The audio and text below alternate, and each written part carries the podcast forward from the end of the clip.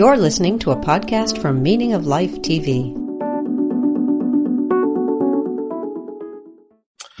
Joshua Rasmussen, good to see you. Good to see you. Thank you. Welcome to everyone in the Sophia audience, meaning of life dot t v, blogging heads dot t v. This is the Sophia program. It's available on streaming uh, video and audio podcast. Uh, I am Daniel Kaufman, your host. I'm a professor of philosophy at Missouri State University. I also edit and publish The Electric Agora, an online magazine devoted to philosophy and its intersection with politics, popular culture, and all sorts of other good things. I'm very pleased to be here with Josh Rasmussen, and I'm going to allow Doctor Rasmussen to introduce himself. Uh, Josh, tell everybody uh, who you are and what you do. Thank you. Yeah. So uh, I'm Josh Rasmussen. I teach philosophy at Azusa Pacific University. And I would say that my area of focus would gravitate towards sort of foundational things like foundation of existence, foundation of minds. Those are two topics that I keep sort of coming back to. And um, yeah, what else? I'm, I'm married to a beautiful wife, Rachel, and I've got four kids with a fifth on the way. Well... Now, you are obviously much younger than I am, um, and um, I, I'm also married. I have a, I have one daughter, mm-hmm. and we found that one daughter was about as much as we could manage. So I have to say, I'm already quite impressed that y- you don't look like a broken man. Um, well, I, four to, children, I probably that's shouldn't a lot say of work. This on the air, but I, I was like done at three, and but my wife is like, no, let's have another one. So each one, each additional one is like. Just about the point where I'm not like one hundred percent resisting.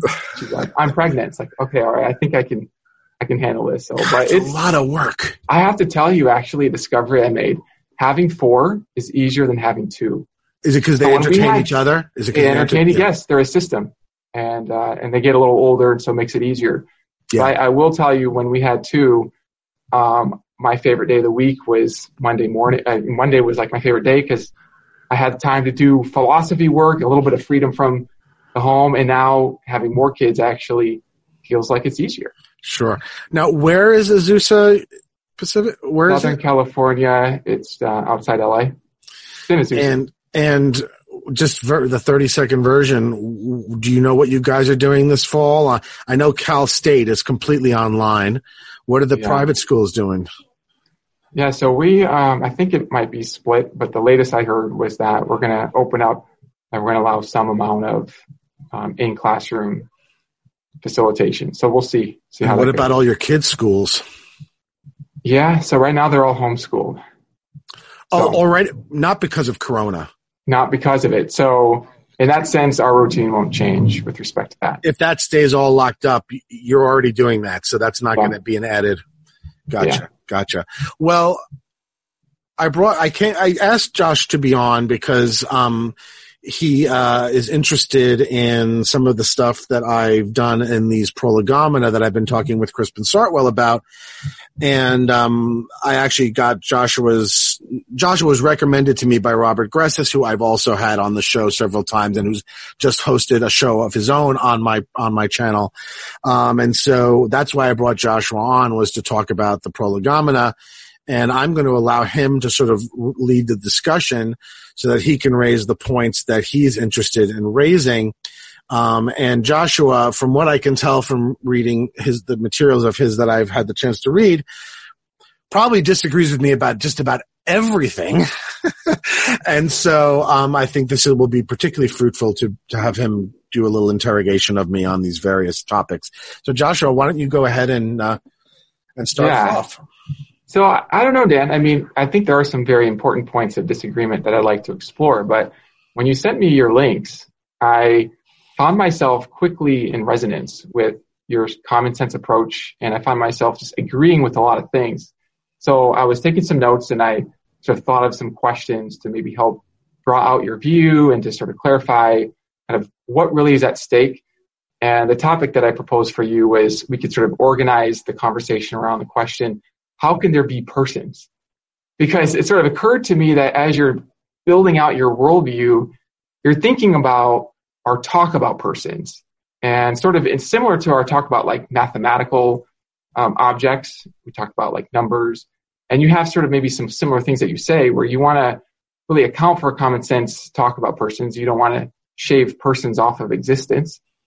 Um, but then at the same time, it seems like you're kind of reacting against certain metaphysical accounts of how persons could be sort of built into the material world, either by reducing persons to the material world or through other some other means. And I wonder if maybe just to sort of start it off, like, so how can there be persons, if you could give kind of a summary of, sort of how you are thinking of what persons are or what person talk is, how you think about that, and then I can maybe ask some clarification questions as we go from there. Yeah, so um, I don't know how familiar familiar you are or how uh, what you think of Wilfrid Sellars' distinction between the scientific and the manifest image, um, but I think the question, how could there be persons, is a kind of microcosm of the question, how could there be a manifest image, right? Um, and um, I guess, you know, if I'm going to talk sort of genealogically, the rough sketch of what I would say is um, once nature evolved to the point to which there were creatures that could um, uh, that that that were capable of uh, of intentionality, of representation, um, and of uh, of uh, of teleological uh, ways of thinking, um, that it created a space in sense, a space in w- that, that in a sense has its own ontology, right?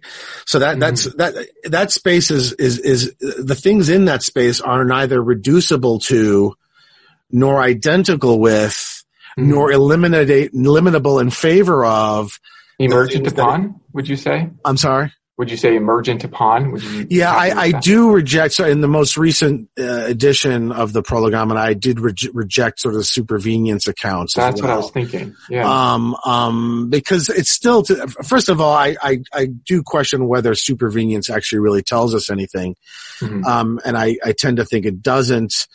Uh, mm-hmm. and, um, but even beyond that, um, supervenience is still going to, you know, to say that some, let's say, you know, a thought supervenes on a set of electrochemical reactions in the brain, um, still runs into the problems that arise from what's commonly referred to as content externalism, right? Mm-hmm. So yeah. if part of the, if thoughts are partly individuated by content that is only comprehensible Um, in relation to objects, as well as that's the Putnam, that's the Putnam sort of line, yeah. As well as in relation to social conventions, that's the Wittgenstein line, right?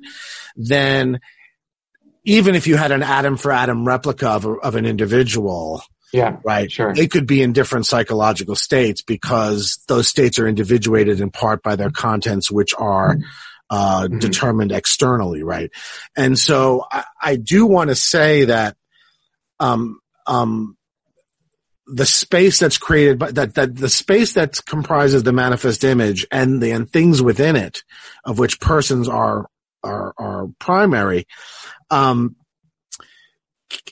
arises out of nature, right? But in a sense, once that space is created, it has a distinct ontology. Mm-hmm. And a distinct logic that is not what we find in the scientific image and is not reducible to it or eliminable in favor of it. Um, and so that's the sort of the very big picture way I think about this. Now we can get into the details about persons and about, um, but my, my view on this is essentially Sellarsian. Mm-hmm. Um, with a lot of sort of Wittgenstein and other later Wittgenstein and other stuff that I bring to that I bring to bear, that reflects my own personal intellectual background. You know, part of yeah. part of what I want to want to say about this is that I, I do think that much more than people acknowledge, philosophies are as much expressions of the temperaments of the people advancing them as they are. Mm-hmm. Pictures of something that exists independently of mm-hmm. us. I think philosophy is even more so than scientific theories mm-hmm. are subject to that. And I've written about that also on other occasions. Yeah, I actually really love that way of putting it. I was thinking about that just recently, that your philosophy is kind of like an unpacking of a perspective. And that perspective can be fully sort of rational, given all your background considerations. Like you're trying to understand the world, But I think sometimes what will happen is people will kind of objectify their perspective as the reasonable perspective, and then it sort of knocks people off, right? Like yeah. either this perspective is reasonable um, and then yours isn't. But I think it's um, what you're saying is not that there isn't an actual objective truth or some reality out there. At least I don't, I'm not hearing you say that reality is relative, just that people can develop a worldview based on kind of your unique set of circumstances. Yeah. Uh, yeah. yeah I, you know, I, I do, I have to say, I do flirt a lot with metaphysical anti-realism. Uh-huh. Um, and wh- you know, whether or not, how, how, how much I would want to sort of plant my flag on it, I don't know. Um, I should also say, just in reaction to your first question, just because it may affect a lot of what we say here, I do think that most substantial philosophical positions suffer from indeterminacy. Uh-huh, yeah. And so I actually don't think that there's a fact of the matter as to whether anti-realists or realists are correct. Mm-hmm. Um, and I think that that's true of, of most of the really important things. And so I don't really care that much to fight any of these things sort of to the death, yeah. um, because I really don't think that that's the kind of activity philosophy is. Um, mm-hmm. Yeah. Um, I think it's more about, we try to develop views that are in, that have a certain intelligibility and a certain aptness, right?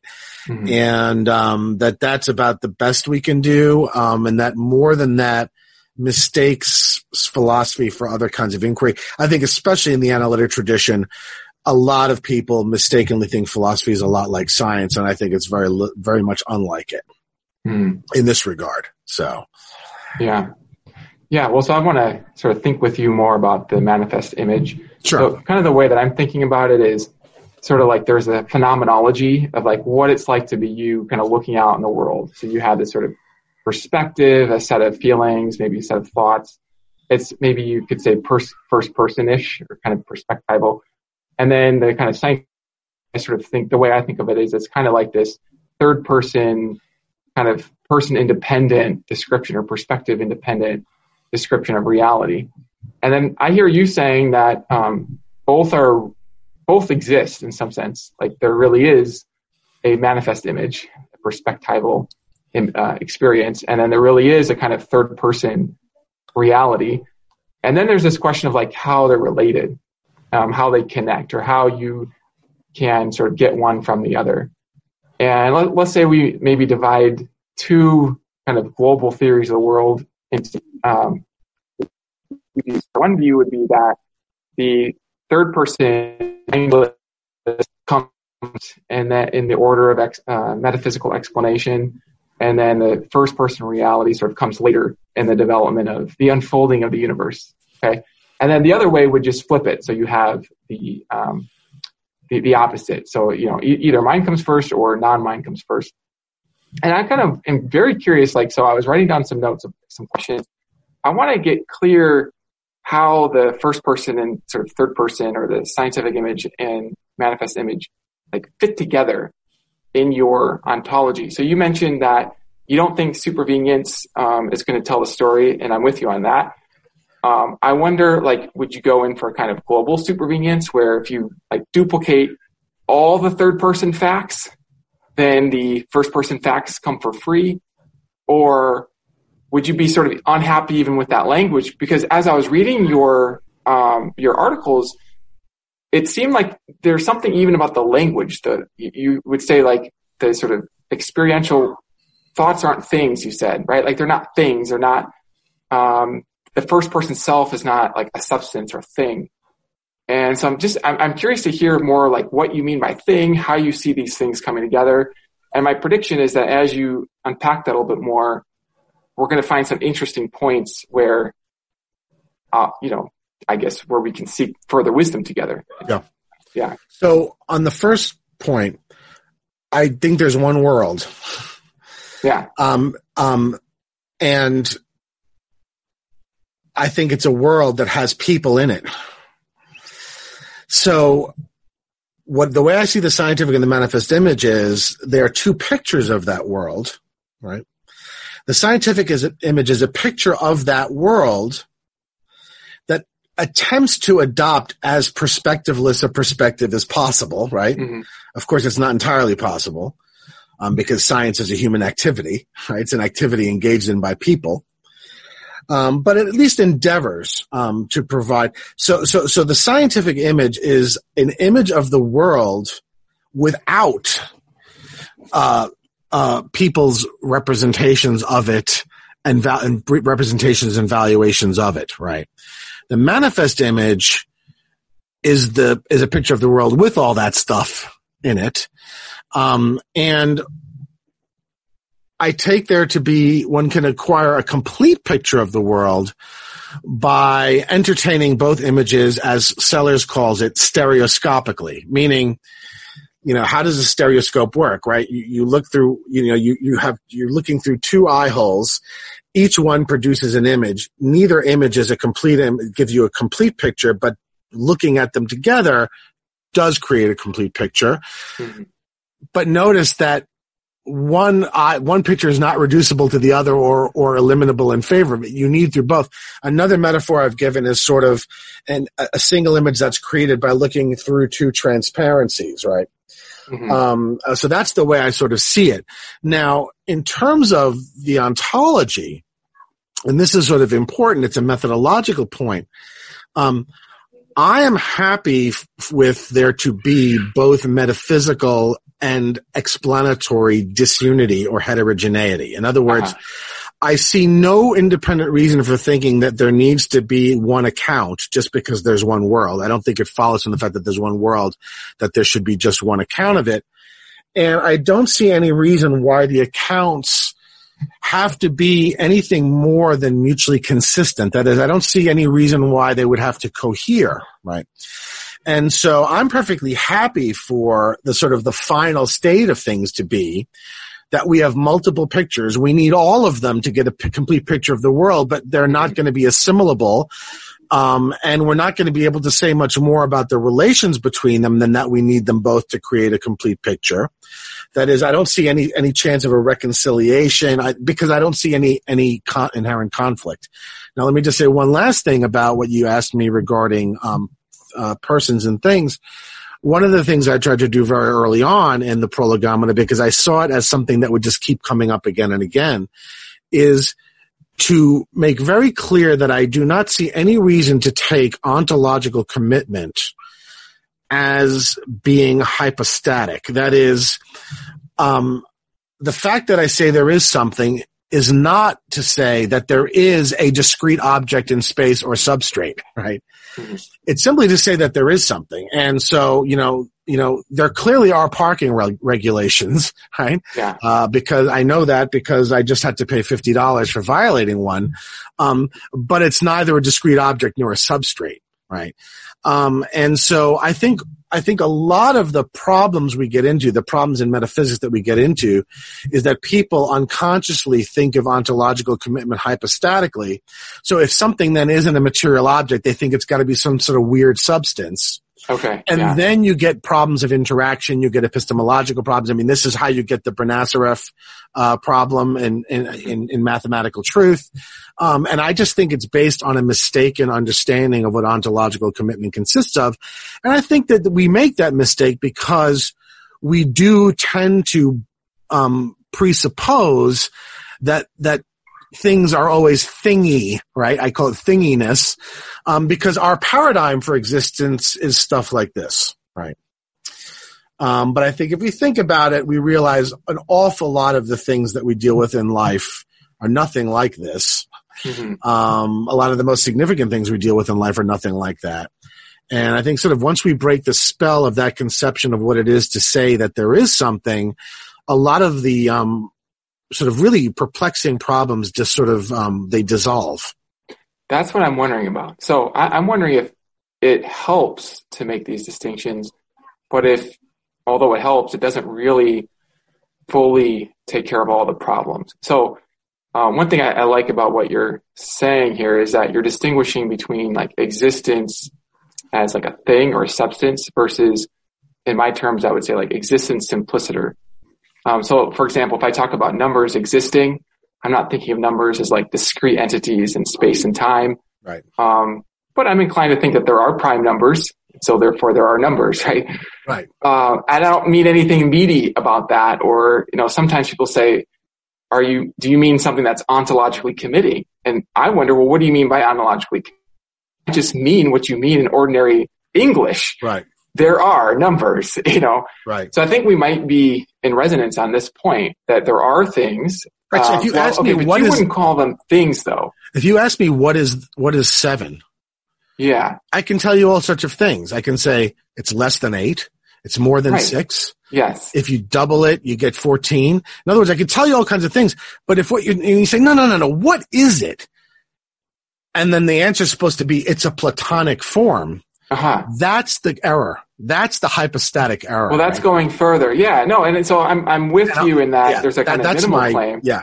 But it, it's interesting because even there you use the term things. Like you could say all sorts of things, but I, my understanding is, strictly speaking, you don't even think that what you're saying about the numbers are things, right? I just want to make sure I'm... I don't...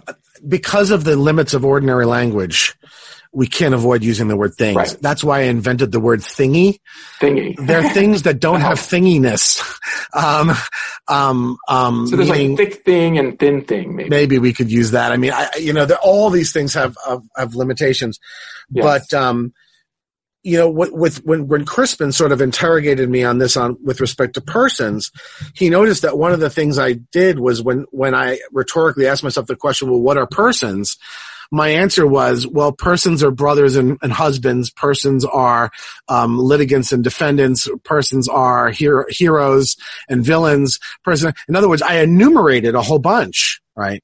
Yeah. But what I didn't do was give you some answer. Oh, they're bags of bones and uh, or they're, you know, collections of neurological, because that's not the kind of things persons are. And so those sorts of answers are inapt, right? Those those sorts of uh answers presuppose what I would claim is a hypostatic conception of ontological commitment that, again, I don't think follows just from the existential quantifier. Yeah, so there's this question about, like, what is it to even say what something is? And so one way that metaphysicians, you know, this is kind of for the audience, but, like, yeah. as you would know, like, one way that we would analyze what something is is by Uh, expressing its maybe essential properties. But like another way that we might say what something is is by expressing maybe its essential parts, right? Um, you know, another way of saying what something is is just to say a bunch of true things about it, right?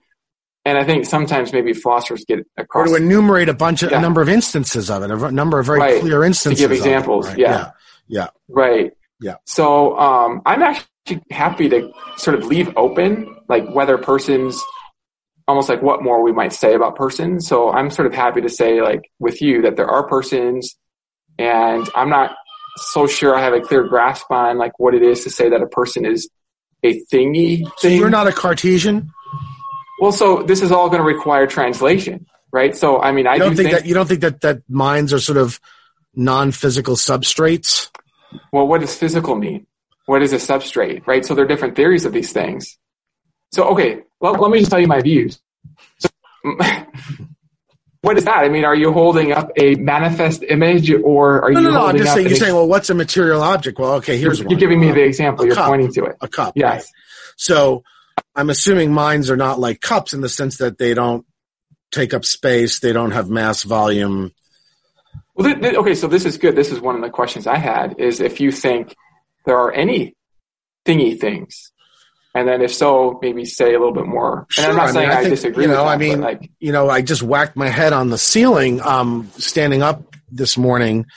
Um, and um, so, you know, I had a very intimate engagement with something that uh, has mass and volume um, yes. and is subject to various uh, mechanical laws, right? Now, I mean, you can get into all sorts of difficulties if you start – Um, messing around with, well, but isn't this just a bunch of um, atoms, and aren't those just a bunch of waves, and et cetera, et cetera. Um, but, you know, if you want to talk about it within the scientific image, I think that I think that metaphysical pluralism and explanatory disunity operate over there as well. I mean, um, in the sense that Um, I'm convinced by Fodor's anti-reductionist arguments and special sciences. I don't think you can reduce the laws of one science to another. Um, and so I, I just think it's a mistake to say, well, all this is nothing but a bunch of waves. Again, I don't think that that's correct. I I I, th- I, th- uh-huh. I think that's a mistake to go down that road, and that leads you into all sorts of uh, difficulties. And so, um, uh, but I don't know that that affects my view very much, right? In other words, in other words, um, that I don't think persons are kind of funny non-physical substrates. I don't know that it has much relationship to the question of the relationship between this and ad- atom lattices or something. Um, um, but maybe you think that it does. Well, so I'm not, I'm just trying to get clear on the term. Sure. So one thing that's very interesting to me is to think about whether making this distinction between things, let's say thick things and thin things, or like things and just existent, existing things that aren't yeah. thingy things, whether that kind of removes all the, the problems here. So, let me just kind of use an example. Um, one of the dreams that I've had that's kind of a recurring dream is where I'm aware that I'm dreaming and I'm paying attention to my experience. And somehow I'm in a philosophical mode and I'm wondering, like, what is that? It's like a version of this was, I was like in a car with a friend and I started realizing I was dreaming. And I started telling my friend, you know, you're not actually real. and, and, and I was also thinking, and he doesn't even know that because this is just a dream. And then I, I invited him over to look at a wall, and I started pointing at the wall, and I said, you see this wall here, we can make distinctions between like this color and this bump. I mean, it's clear that this isn't just nothing because you can't distinguish one nothing from another nothing. So it's something, but what is that, right? And I'm like having this dream, like, what is that? Well, let's just say it's not a thing, okay? It's not a substance. It's not, doesn't have mass, okay? Um, but it's it's real. There, there's, we can distinguish one part of it from another. And, and let, so let's, so let, let's say that the fundamental nature of physical reality is a thing. Um, and, me, and mental reality is not a thing. And like, I'm still wondering, like, how does that sort of solve the, the problem of like, how do you get the one from the other? Like, if I just think of a bunch of like sand particles, and I just throw them out into the wind and I just imagine them like taking a certain shape or configuration, and that makes it the case somehow that there is this, not a thing, but this experiential, textured, first-person-ish perspective. And I, my mind is still going numb. Like, I'm still sort of under that pain of what you might call the hard problem of consciousness. It's like it still feels like a kind of category mistake or kind of a weirdness, and especially I think you might appreciate this because, I mean, you lean into common sense, and my sense is that one of your sort of reasons for um, kind of not going with a kind of strict emergent view is precisely that you would see there's a kind of puzzling thing going on. And what I hear you saying is that a way out of the puzzle, what I hear you saying, tell me if I'm wrong, is that what makes it puzzling is that we're treating both the mind and the matter as like things. And what I'm wondering if is, if there's still a puzzle, even if we say the mind is not a thing, but it's real, it's something, not just not a thingy thing. Yeah. Tell yeah. me, so what, what do you think? Do you think that, the, let me just sort of uh, poke around. I mean, do you, do you think that there's something inherently puzzling about the idea of a space of reasons and the uh, an, an ontology within the space of reasons? Not yet. It sounds okay. Um, only because, to my mind, persons occupy the space of reasons. Uh-huh. Human organisms occupy physical material space. How do you get and, that one space from the other? That's yeah, but the thing is, I'm not. I, I'm going to want to ask what you mean by get, right? So, in uh, other words, in, in other right, but that to me implies that to me is is a notion imported from the scientific image, the right? Scientific image, in other yeah. words, what you're thinking of is, okay, well, you know, um, uh, uh, uh, mammals birth infants, you know, give, so you could say the infant came from the mammal, and what I mean is, you know, it literally like came out of it, right? Or I could say that, you know, uh, you know, doing this got me that, you know, I, I gave somebody five dollars, and, you know, in return I was given, um, uh, I was given, uh, uh, you know, a couple of candy bars, um, but that can't be what we mean by get when we're talking across this way, right? I mean, and so I almost would say that I think that the question um, is a bad question. Um, um, I, I, I because I take the manifest image and the scientific image to be um, autonomous um, in the, in their internal logics and in their ontologies, and that their relationship in terms of um, how they interact, like I said, is that they interact stereoscopically to give us a single picture of a world with persons and everything that follows from that in it.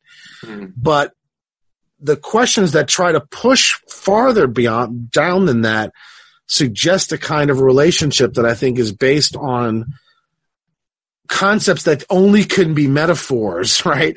And if you start trying to cast them out, what, what you find is that they're really just imported notions from the scientific image. Look, it's sort of similar to, you know, people sort of importing the language of causality into the space of reasons, right? Um, yeah. um, so, so I think that the relationship between reasons and actions and ends are teleological, not causal. Mm-hmm. The relations between motor movements are causal, and the relationship between the one set and the other is that reasons, actions, and ends are the result of a certain interpretation of motor movements, right? Yeah. Yeah. Well, this so is they exist in a, they exist in a space of reasons, but they don't exist within a space of causes. Yeah. So it's interesting. I was sort of thinking that the concept of get, I thought you might actually worry that I was getting that concept from even the manifest image.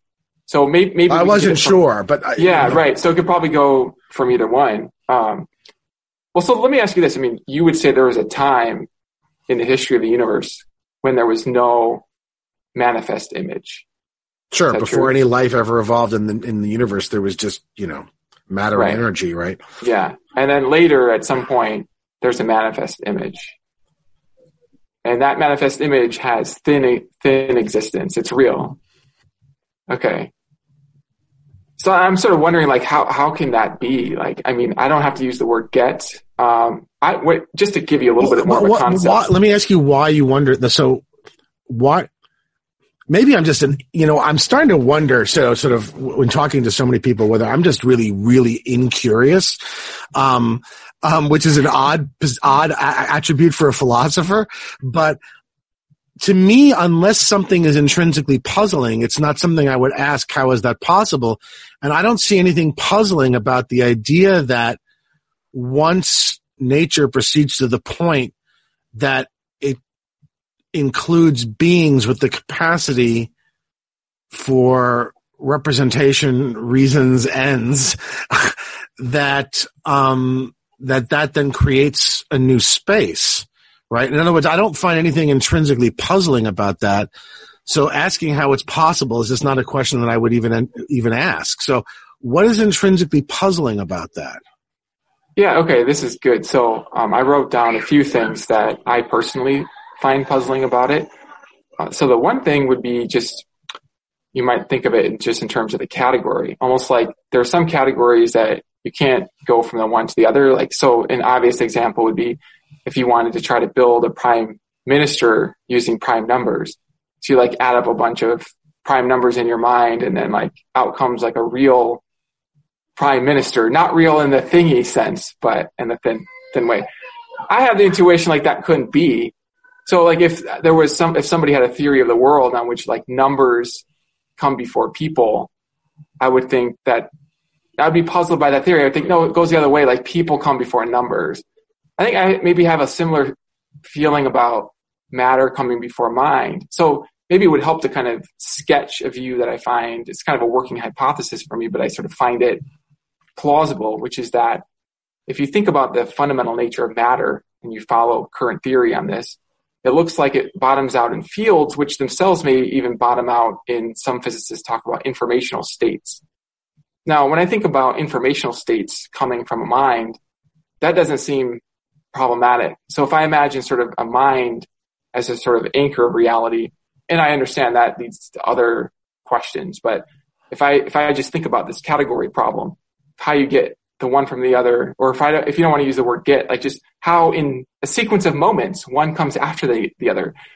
Um, I can sort of see how like informational states that, that uh, generates our experiences of matter come from a mind. But if I flip that and I go in the other direction and I just imagine like a bunch of particles just like smashing each other, and that these aren't informational states fundamentally, but these are um, perspectiveless third person things uh, in the thingy thing sense. And that they would produce this sort of experience, like, like right now I'm having this experience of like thinking about something and feeling that thought. And there's just something about that. I mean, it's hard to really convey it. It's just kind of this, just this intuition that just, it feels, feels like if I throw sand in the air, like it couldn't produce sadness. It's not just that it probably wouldn't, you know, we need the right conditions, but like it, it's like metaphysically impossible.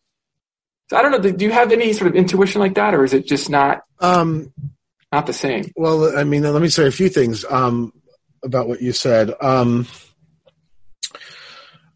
Um, first of all, in terms of the, the notion that this idea of certain physicists that the ultimate constituents of the physical universe is, are, is information, that can only be a metaphor, right? Because something doesn't count as information unless it's interpreted, right? So, I mean, it, it, the idea of something being intrinsically informational is, is just a nonsense. It, it, if, it doesn't, if if mindless it, matter comes first, it doesn't. I understand, but as the second thing I was going to say is, saying, if yeah, this is you. if this is some sort of you know supposed to be some sort of panpsychist sort of thing, I, I to me the idea that sort of you know muons are conscious and things like that that strikes me as as equal a nonsense. Um, indeed, the instigator for the prolegomena was me getting tired of having conversations with panpsychists.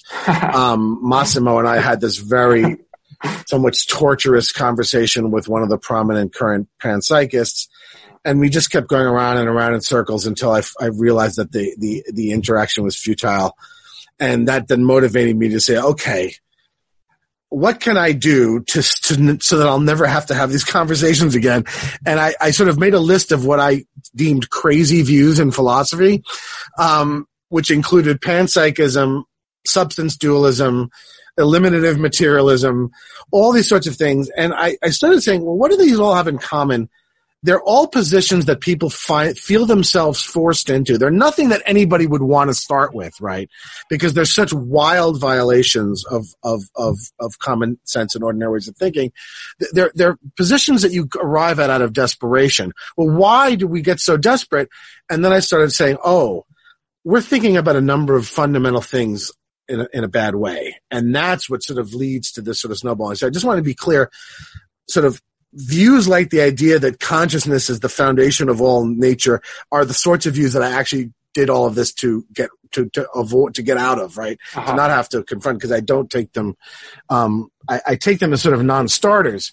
Now, in terms of the specific question you ask about, um, you know, whether this is just sort of puzzling or confusing, um, let me just say two things. Number one, um, even within the scientific image, we still don't have a clue how you get life out of completely inorganic matter, right? And so, and so what I'm saying is that we ought to be, we need to be really careful about rushing to what I call crazy positions, just simply because we can't see how something is right now. I mean, it sort of, it sort of reminds me a little bit of like, of the way that theists will sort of jump to the supernatural just because they can't sort of see right now how something could be the case. Well, what we can see could be the case is really, really limited, right? I mean, it really, it really isn't much of a basis for anything. Um, so that's the first thing I would just sort of say is that, look, yeah. These sorts of inconceivabilities are legion. They're all over the place. I don't see anybody over in biology suggesting exotic sort of views because we don't right now understand how a bunch of carbon turns into an alligator, right? Um, um, so that's one thing I would say. So I would say, I would caution against making those kinds of leaps in philosophy. The second thing I would say though, um, and this is perhaps is a bit more apt and, and in terms of what we're talking about is, is I can think of a number of places where certain acts create things that then create spaces mm-hmm. that have things in them that, in a sense, have their own autonomous being and their own internal logic. And what I'm thinking about are things like fictions, right? Mm-hmm. Um, um, we create we create fictions, and that creates in a sort of a new space within which we can speak of things, we can speak of the sort of, of sort of an internal logic that governs those things. And yet, if you ask me, you know, you know, well, where where do hobbits come from, right? I mean, you know, I'm going to sort of say, well, that's a sort of a weird question, right? I mean, you know, it's part of the story, right? I mean, it's part of the, and I guess I feel a little bit the same way about this. I guess, you know, again, this is probably more a fault of mine than anybody else's, but no, I don't find it puzzling at all. I don't find it puzzling at all that highly sophisticated, evolved beings with very, very intricate brains that give rise to the capacity to represent, to value, to then create a, that creates a discursive sp- a space within. You have a whole series of entities, and you have also an internal uh, explanatory logic um, that is autonomous. I don't find that puzzling. Um, I don't see anything strange about it at all. It seems to me, you know, well, so, so copacetic. It looks, it looks like we might actually agree on the methodology here. So the methodology that you were expressing was you don't want to like go to crazy views. And I'm saying scare quotes because I'm not trying to be insulting. Right, no, a, and I feel that. It's a pithy way to just sort of bracket a bunch of views. Yeah. Yeah, yeah, I'm not, I'm totally, I'm not insulting. totally with you on that. Yeah, yeah and I yeah. feel that from you. I'm not dissing and, and mathematical I, I, And I just want to emphasize that I'm I'm right with yeah. you yeah. on the methodology. And this yeah. goes back to a point you made earlier about different people having different perspectives. And so what will sort of feel counterintuitive to one person uh, may not feel counterintuitive to another. So, I mean, it sounds like right now when we're considering, like, how do you get, hate to use, I don't know what else word to use, right? This is but, fine. I think we can work with. Work yeah. With, so, you know, how do you get the sort of the mind from, from matter? Um, I hear you saying that that doesn't sort of strike you as, as crazy or counter counterintuitive.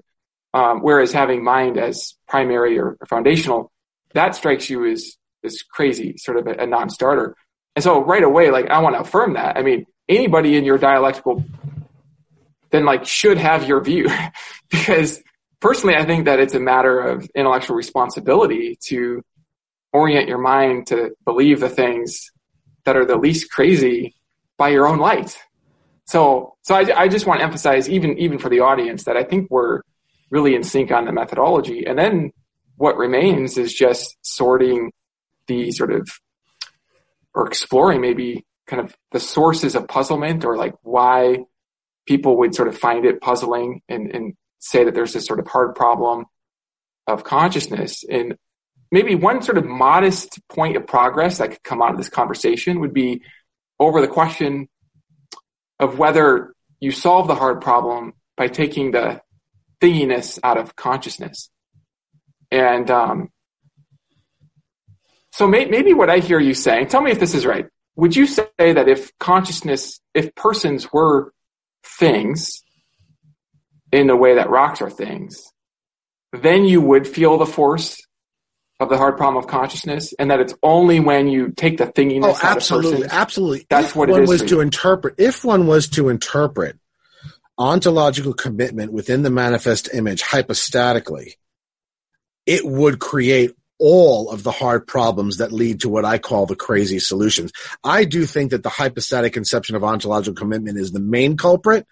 I would say the secondary culprit is the expectation of explanatory unity. I think those two things together pretty much create almost all the big, the so-called hard problems mm-hmm. that then lead people to sort of Tor- you know, twist themselves into knots to try to solve and go, you know, muons are conscious or there aren't any people or, you know, just wave supervenience dust all over everything. Um, um, I, I do, I do think that those are the main culprits. They're not the only culprits, but they're the primary yeah. ones. Yes. So I want to invite you to psychoanalyze me because here I am taking the thinginess out of persons and I'm still finding myself I, I would not presume to psychoanalyze you, man. A, I don't know What's you well enough. On? B, it's just not something I do to peers. I mean, um, I'm not at all, you know, when I said at the beginning that, um, in my view, these positions are largely suffer from indeterminacy. I mean, that includes mine, right? So I'm really not, yeah. I'm not about trying to refute other people or sort of, you know, drive them out of the discourse or whatever. That's just not my aim. Um, I'm just sort of adding, I'm, what I want to say, what, what I'm sort of saying is, if you want a kind of return to normalcy, you know, Warren Harding philosophy, I've got one for you, right? I, I, I can, I can help you stop worrying. Now, if you, if, if you're inclined to worry, then, then it's, then my view is not really going to help, right? I mean, I, I don't know that my view is going to assuage worries of people who, who, who want, maybe the problem isn't that I'm incurious, but more rather that I'm not a very deep person. I just don't think human inquiry and understanding goes that deep, right? I think, I think once you go beyond a certain depth, it actually things become more obscure rather than less. Um, I guess I'm in favor of, of a somewhat of a superficiality in philosophical discourse. Um, uh-huh. um, uh, um, I, I guess I wonder whether we are again kind of unconsciously engage in a kind of a, a envy of the physicists. It's sort of just like, you know, those deep dives are so cool. You know, you go all the way down and you see, oh, it's made of these crazy lattices, and you go even deeper. And I, I just don't think that the stuff in philosophy is like that. I mean, I and, and one thing I should just say about persons, since because you've used the word several times, uh, I don't know that I think that there are, are minds. Um, um, this is what I was wondering. I do I think I think if- pe- I think persons are fundamentally social entities. They're not, I, I don't, I don't, I don't accept the inter, inner outer sort of thing, right? For, mostly for Wittgensteinian reasons, right? Um, um, I'm very impressed by the private language and rule following arguments. Mm-hmm. Um, I don't think that they've ever been successfully, uh, re- responded to. Um, and so, and I don't buy into the very extreme version of liberal personal identity, right? In other words, you know, one of the problems I have with the sort of the current zeitgeist is this idea that people just seem to be assuming that people are self-defining. No, they're not. Right? They're just not. I mean, there's that wonderful Lewis C K joke, right? I mean, I don't know if you remember this, right? But A says to B, you're an asshole. And B says back to A, no, I'm not. And A says, well, that's not really for you to decide, is it? Right? Um, an awful lot about what we are as people is not determined by us, is not determined, quote unquote, internally. It's determined by other people. It's determined by external roles and relations. Um, um, and so I would want to, or I would want to argue for a kind of a mitigated Lockeanism, right? I mean, I'm going to want to say that, um, the ancients, the pre-moderns were not entirely wrong about personhood, right? Um, and I'm going to want to say that the, the radical libertarians are not right about personal, pers- personhood. I think to a great extent, persons are public entities, right? I don't think that we're, I don't buy this idea that there's an interior space. Mm-hmm. That's where I am, right? Uh-huh. And or that so, it's exclusively interior. I mean, yeah, it occurs so, to me that you there's certainly brains. I've got stuff have, inside my head, but it's uh-huh. not. It's not like there's like like Dan is in there, right? I mean, that's just that's just sort of a homunculism that I just wouldn't accept, right? So let, let's. I'm curious sure. to explore this. So so let's sure. grant that thoughts have a. I've been content. tempted by behaviorism, by the way, quite tempted in a lot of ways. Yeah, is this a kind of logical behaviorism, or this sort of I, I, the, ontological I think Skinner is like two thirds right. I mean, there's a lot of it that's, you know, wrong. And I, I, I don't think it, you know, it, it could be a complete account, but I do think that a lot of his arguments against kind of mentalistic treatments are spot on. Um, I do. I think Skinner's so, critique of mentalistic accounts are I agree with that more than I agree with the overall behaviors program uh, because, you know, there's clearly cognition. I mean, if, if what you mean is brain activity, mm-hmm. and there's clearly, there's clearly cognition. Um, but, um, um, you know, a lot of the, the philosophically mentalistic stuff just strikes me as homuncular and ultimately, uh, question begging. Well, I think this dubious, dubious metaphysics. Yeah. Yeah. I feel like this is the right place to focus is sure. sort of on the nature of minds and thoughts sure. to sort of think more about sort of how there can be persons. Right. And the first thing I just wanted to affirm that obviously you can have, you can think that thoughts have wide content that's fixed by external things and still think that there are thoughts. So I'm sort of imagining that oh, sure, that there when you eliminate minds, or when you're saying maybe you're not sure if there are minds, you're thinking of minds in a kind of maybe narrowly internalistic um, sense of mind, right? And so then my, my next slide, I'm, I'm very curious to explore this with you. So let's just take an example of a of a thought. Let's take the thought that uh, if there are two people, then there's more than one person, okay? And so that's a thought that um, I have, and that's a thought that I assume that you're you're having now. Um, there's something similar about the, the thought in you and the thought in me, and one way of accounting for this is that there's a kind of shared content. Um, and then we could ask, is the thought true? And if the thought is true, well, you might think that then it's got to be true because of some sort of reality. And I understand that you have a deflationary uh, theory of truth, and that's okay. Um, but even on a sort of deflationary theory of truth, like if we think of our scientific theories as being true because of, you know, an actual reality, then we can um, kind of use that same idea and think that, okay, well, if there are two things, there's more than one thing, that's because of some reality. And now my question is like, well, what reality is that? Um, what kind of a reality is it? Let's assume it's not a thing. Um, but maybe I want to ask you, there's a cluster of related questions, and it's related to whether the mind is sort of, there's, there's more to the mind than what you'll find in matter, whether the matter is internal or external. Um, and if, if that might actually be playing a role in sort of the intuition that mind can't come from matter. So, okay, I'm, I'm bringing too many things on the table at once. So let me let me try to focus it, and, and you take this where you want to take this. First question: um, do you think that the thought that if there are two people, there's more than one people, that that thought expresses something that's true? Yes. Okay. And then, what would you say like makes it true? Well, I mean, I, I, I mean, I'm, I'm a disquotationalist, so I mean,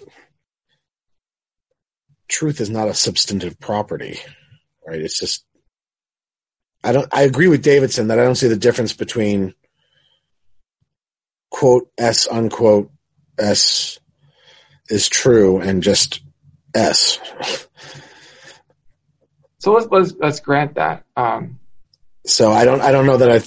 Don't know. I mean, you're asking me for what it what what what it, what what fact it corresponds to, and I would say, well, I don't I don't know that I think that there are facts in that sense. Uh-huh. I mean, yeah, okay. I mean, I do I do accept the basic Davidsonian argument about that, which he makes in a number of places.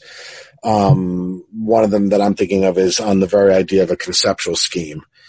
Um, um, he talks about how, uh, about the equivalence between quote S unquote is true and just S. Um, and part of the problem, part of the reason is because of the problems with the idea of the truth maker, right? I mean, um, and also the idea that I don't see that you can define, I, I don't see that you can define the, you know, the correspondence relation. I don't, You can't, there's a circularity in defining the correspondence relation in terms of reality or the fact, because I don't see how you can make sense of the idea of the reality of the fact or without invoking the idea of truth. And so you just wind up with a circular, with a circular account. And so, and I also just think it's superfluous. Um, um, um, but you know, that's, that's again, due to my background. I mean, I was trained by a bunch of deflationists, right? Um, well, I, I wrote down a question. I labeled this the annoying question. Yeah, sure. This might this might annoy you, but I wanted to ask you. It doesn't annoy are me. Some of the, are some of the things that you believe to be true actually true? And and and it's sort of annoying because I'm thinking you're going to want to say, well, commonsensically, well, yeah, I mean, some of the things you think to be true are actually true. I wouldn't. Then, course, I don't know what the difference between true and actually true is. Well, okay, okay. That's so, like yeah, something are, asking me whether something really exists. I don't know. Yeah, what that, yeah. yeah. It, it, that word's unnecessary. Are yeah. some of the things that you believe um, true? Sure. Or some of the things that you believe. Sure. I'm drinking, I'm drinking soda. That's true. And so then, then of course it follows that there are some things that are true.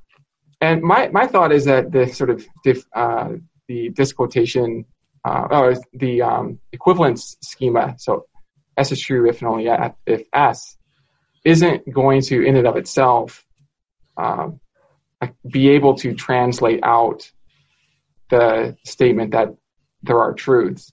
I mean, you could give a sort of infinite translation of that, but um, this is this is always like one of the, so in my book on the correspondence theory of truth, which I was, you only I, sent me today, so it's not like I could have read it. Yeah, and, um, and, and so and I, I'm not I'm not even trying to score a point here or anything. And I'm fact, assuming was, that you do engage with deflationists like Horwich and stuff. I, I, I do engage with, because with that. You know, yes. you couldn't you could the book wouldn't pass otherwise. So I'm I can't. But I'm also friendly in yeah. the sense that my project wasn't to refute the deflationists, but rather to make the argument that even if the deflationary schema, um, even if we accept that schema, there are still some questions that are uh, in words, unanswered. In other words, I guess I'm guess what I take Davidson to be saying is that he doesn't see why we need more than the, the Tarski sentences, right? Yes, and my my the question I've always had is how can you have sentences come out, sentences sentences about like there are some things that you think are true. Um, that oh, I see are. What you mean. You mean statements like there is at least one true statement, right? Yeah, yeah, Stuff you like, got it. Yeah, yeah, yeah, yeah. No, no, okay, okay. And I, I was I'm thinking sorry, I'm sorry. Now, now I see why you said that's annoying. Yeah, um, it is annoying, um, but I'm not annoyed. This isn't because you said on your blog that it was annoying. You, you, this you is used so, that argument, and I was right. like, yeah, that's a great argument. Right. And you said this is something that annoys you. So I thought, oh, uh, did I? Um, did I really? You actually said that in, in oh, one of your gosh, blogs. I'm sorry. I'm sorry. I must have been in a bad mood. Um, no, I took it in a good way. I um, just thought it was funny. Um, right. So, so this this reminds me sort of like of objections to like, you know, the verification principle, right? You know, well, if you apply the verification principle to the verification principle, it doesn't work. I guess I do think it's kind of a, a, a cheap a cheap shot. A, and that's sort not just that that, but that sort of. You win without winning anything, right? I mean, it's sort, it's sort of, it's sort of, you can always muck things up by making them reflexive, right? I mean, I mean, you, you, the same, you, the same thing with the liar paradoxes, right? Once you start sort of, and I guess I would be much more inclined to sort of think that these things result out of peculiarities of, of, of, of reflexive syntax than reflecting any sort of deep things about anything, right? I mean, I mean, look, I, for all I know, there's a clever, you know, Russellian way, like there is with the present king of France, of sort of basically translating away these sorts of statements, right? It's not something I would I would want to spend a lot of time on. Just simply, A, I don't have the logical chops, and B, um, it's not something that worries me very much, and so and so it's not something I'd be motivated to invest a lot of effort in. That makes sense. But but I guess that I do think that they're not cheap in the sense that the person is being that the person is sort of cheating or something, but more that. They're not the kinds of objections that make that concern me very much because those kinds of objections often simply have technical solutions, right? It turns out to be either something odd about the syntax of certain languages, or it turns out to be something odd to do about the relationship between the logical form and the syntax in certain in certain languages, um, or as in the case of the verification principle, I guess it trades upon certain ambiguities um, um, that arise when you're when you're talking about um, um, uh, confirmation, um, um, and what sorts of things we're talking about when we talk about applying the verification principle um, to them. And so, I'm, I, my answer is I don't have an answer, but that I don't. It doesn't bother me all that much that I don't have an answer. And yeah. Maybe that's not very well, and that's okay. I mean, me. My goal wasn't even necessarily to object to the deflationary account. Yeah. I mean, like I said, do you have a more book, substantive, but do you have a more substantive, I mean, just, I'm going to read the book since you were kind of sending me, but is there a more substantive engagement other than that? Problem? Well, so, I mean, my point was that um, there are these true sentences in ordinary language that seem to point to something beyond what the deflationist schema is accounting for, which I don't even take that necessarily to be an objection. It's just, it's kind of point. I, I use it to motivate the value of giving a account of correspondence, which is kind of central to that book, is to see how can you actually account for correspondence without falling into the kind of circularity problems that you mentioned. Um, but I mean, we can just completely set that aside, because going back to kind of the main question, like how there can be people, and sort of seeing like how one could even be puzzled about how there could be minds, even on a thin account of minds. I was kind of throwing out a lot, out a lot of different pieces to kind of, kind of see if I could make headway in that question in particular, because when I would think about the elements of persons, I would think about things like thoughts, um, truth, logic, moral sense, uh, rationality, reason. I would think about all those things. And sometimes some of those elements, and this is going to relate back to sort of that hard problem of like getting the one from the other, getting mind from non-mind versus flipping that. Like some of those elements seem maybe more puzzling than other elements. So for me, like when I reflect on it, if I think about it in, in the most sort of abstract way of like getting mind from non-mind, that doesn't really generate a feeling of like confusion or puzzlement just sort of on its own. It's more when I kind of drill in, I start thinking about the particular elements of mind, like truth or logic or principles of reason or rational thought. And I then then I focus on sort of purely mindless matter. And I just think about the one, I think about the other. I subtract the thinginess. I follow your advice. I, I subtract the thinginess from my concept of, of the rational thought, principles of reason, these things. And then I just still find myself feeling puzzled. And I'm wondering, this is like my hypothesis, like I'm wondering if the puzzlement sort of depends on a certain sort of angle of considering the elements in play, and that it does go away if sort of we abstract away and we sort of think of this kind of broad scientific story of the development of human organisms. Um, but then if we actually zoom in, we actually like pay attention to our own thoughts and our own feelings and the rationality, like what it is we're doing right now, just like thinking, and we just pay attention to that, we focus on that, and then we think about sand blowing in the wind, then there can be a kind of intuition. And again, the goal here isn't to say, therefore you should flip your view, because I, what I hear you saying is the alternatives are crazier.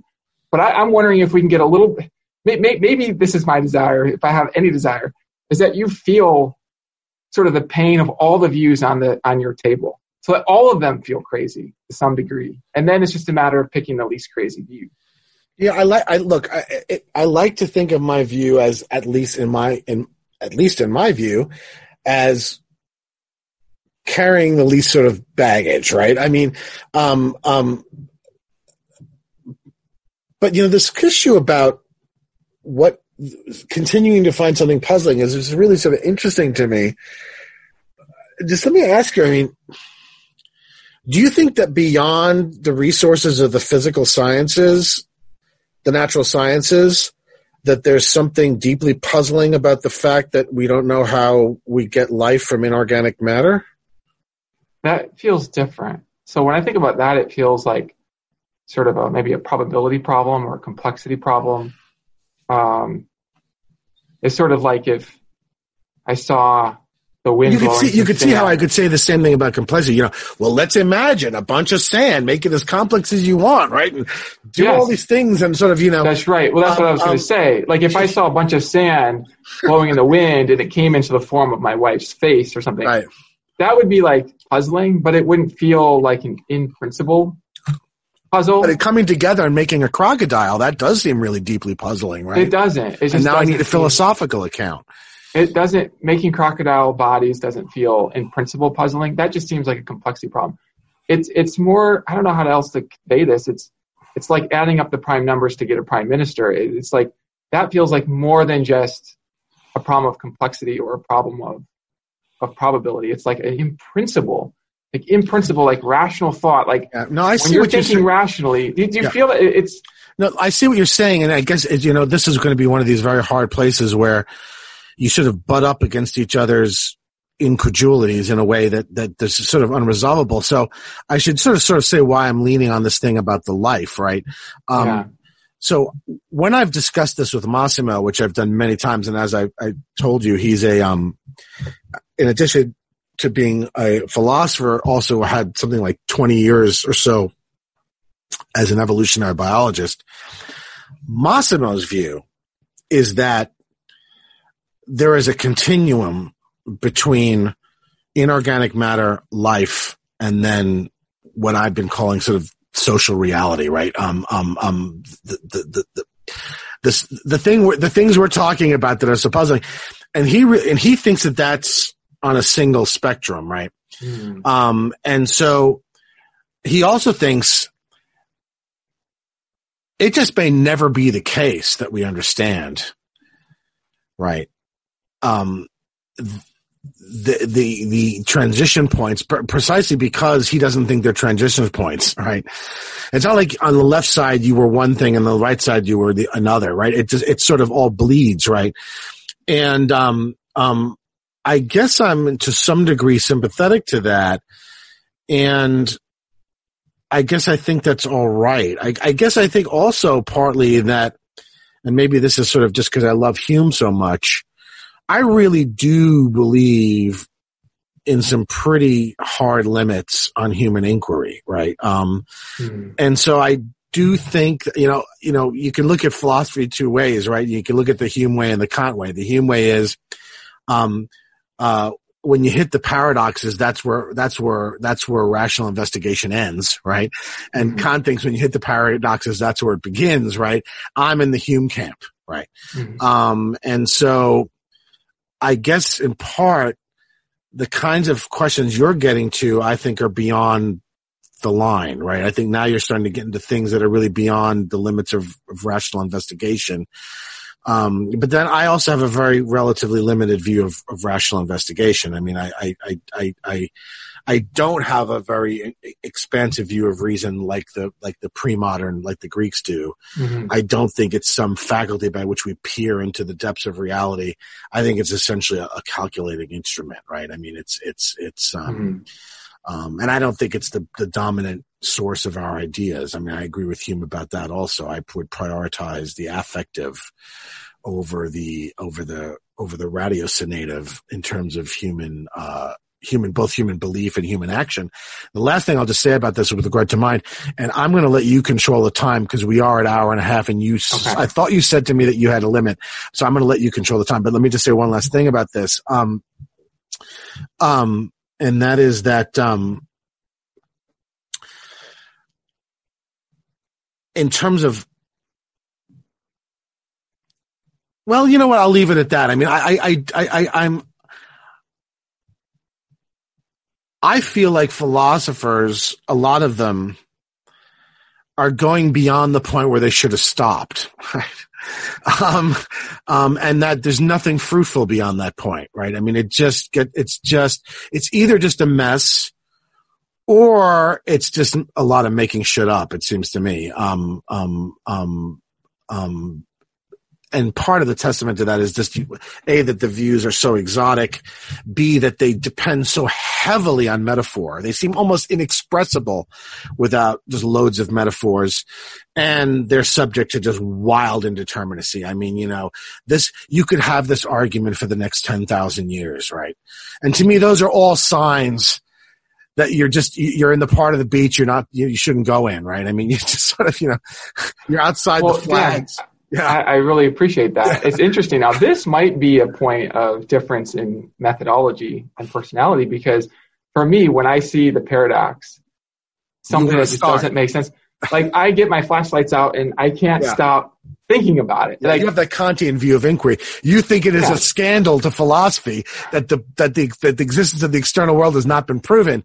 Yes. I don't. Well, it excites me. Yeah. It, it just it interests me. And I, I mean, I would say Uh, that the puzzlement is sort of an invitation for gaining more wisdom, because when you puzzle over something that's confusing and complex, the very process of trying to dig deeper and deeper and deeper tends to, in my experience, just unlock new understandings.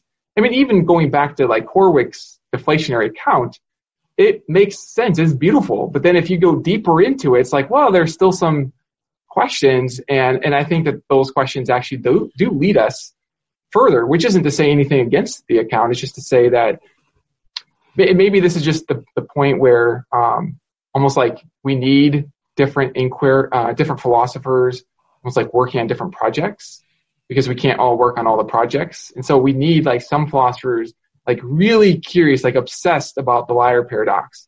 Like me, like I'm like riding my bike to school and I'm just thinking about five different possible solutions to the liar paradox.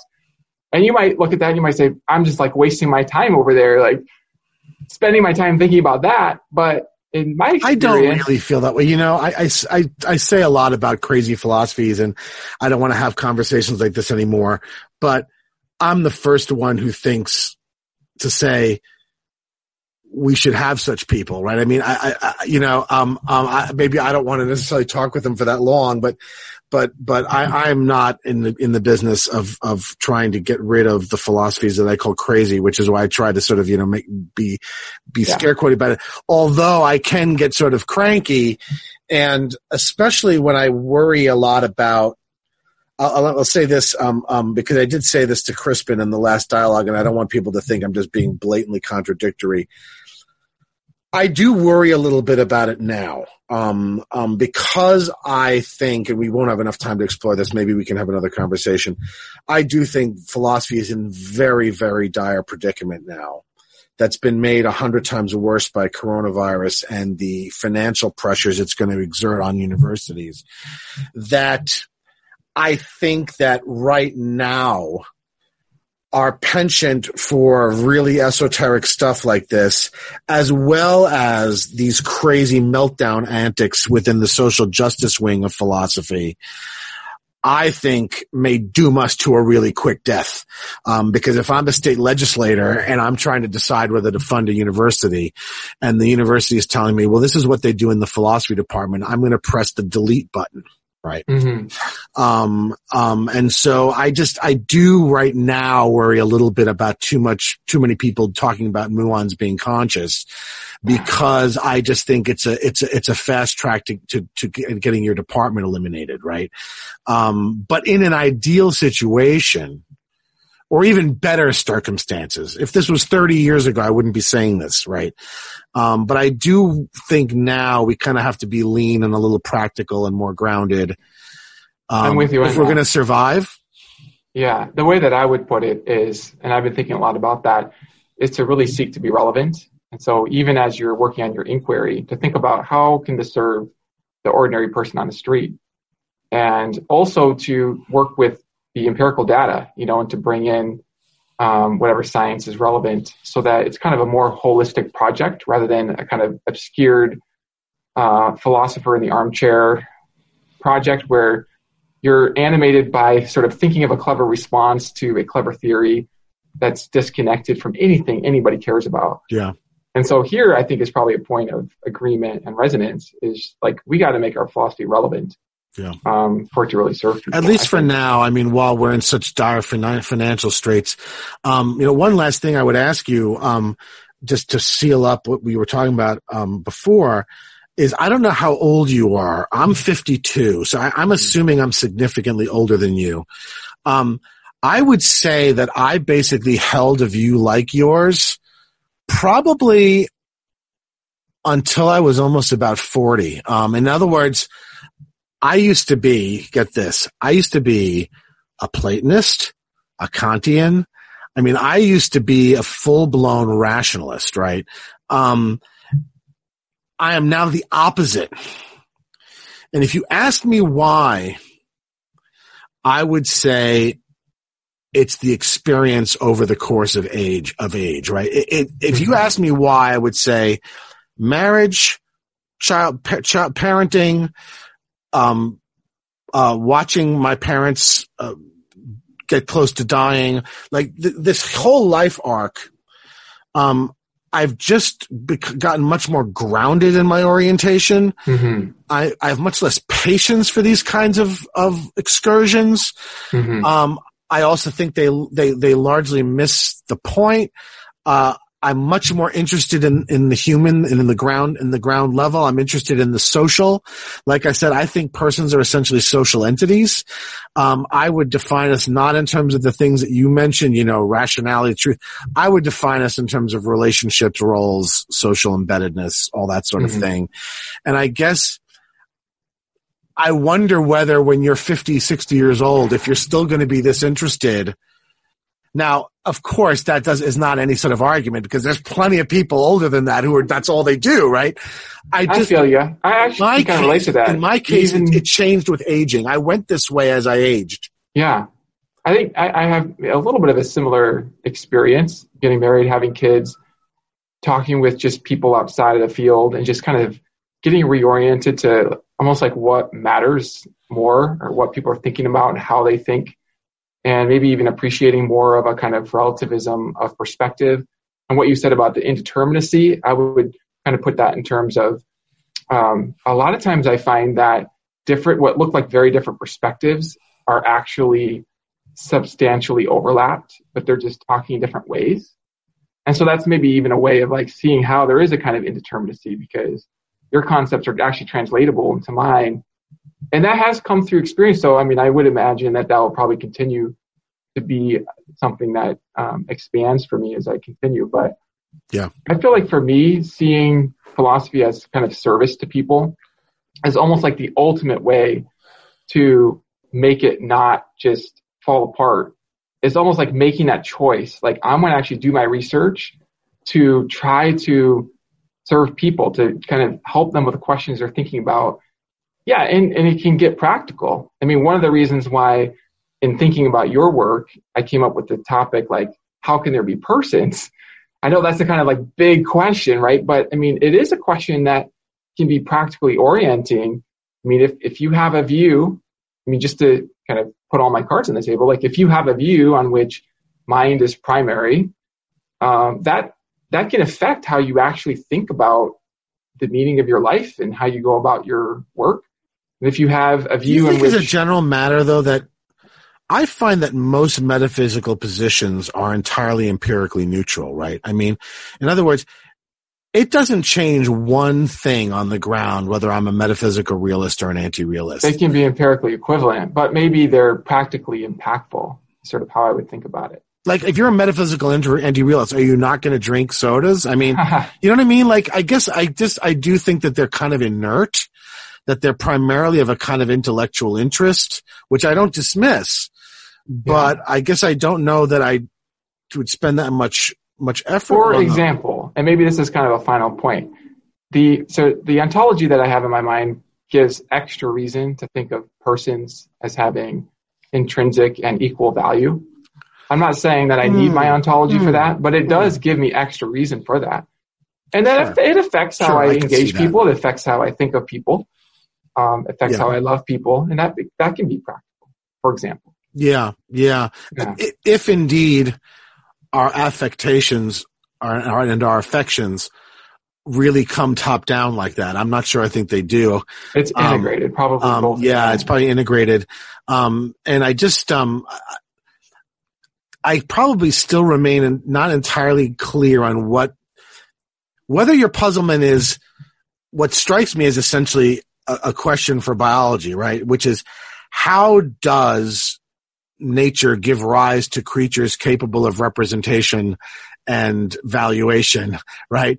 Um, and teleolo- and a sort of teleological thinking. Uh-huh. Or if your question is, well, once you have those, what's the space that it creates?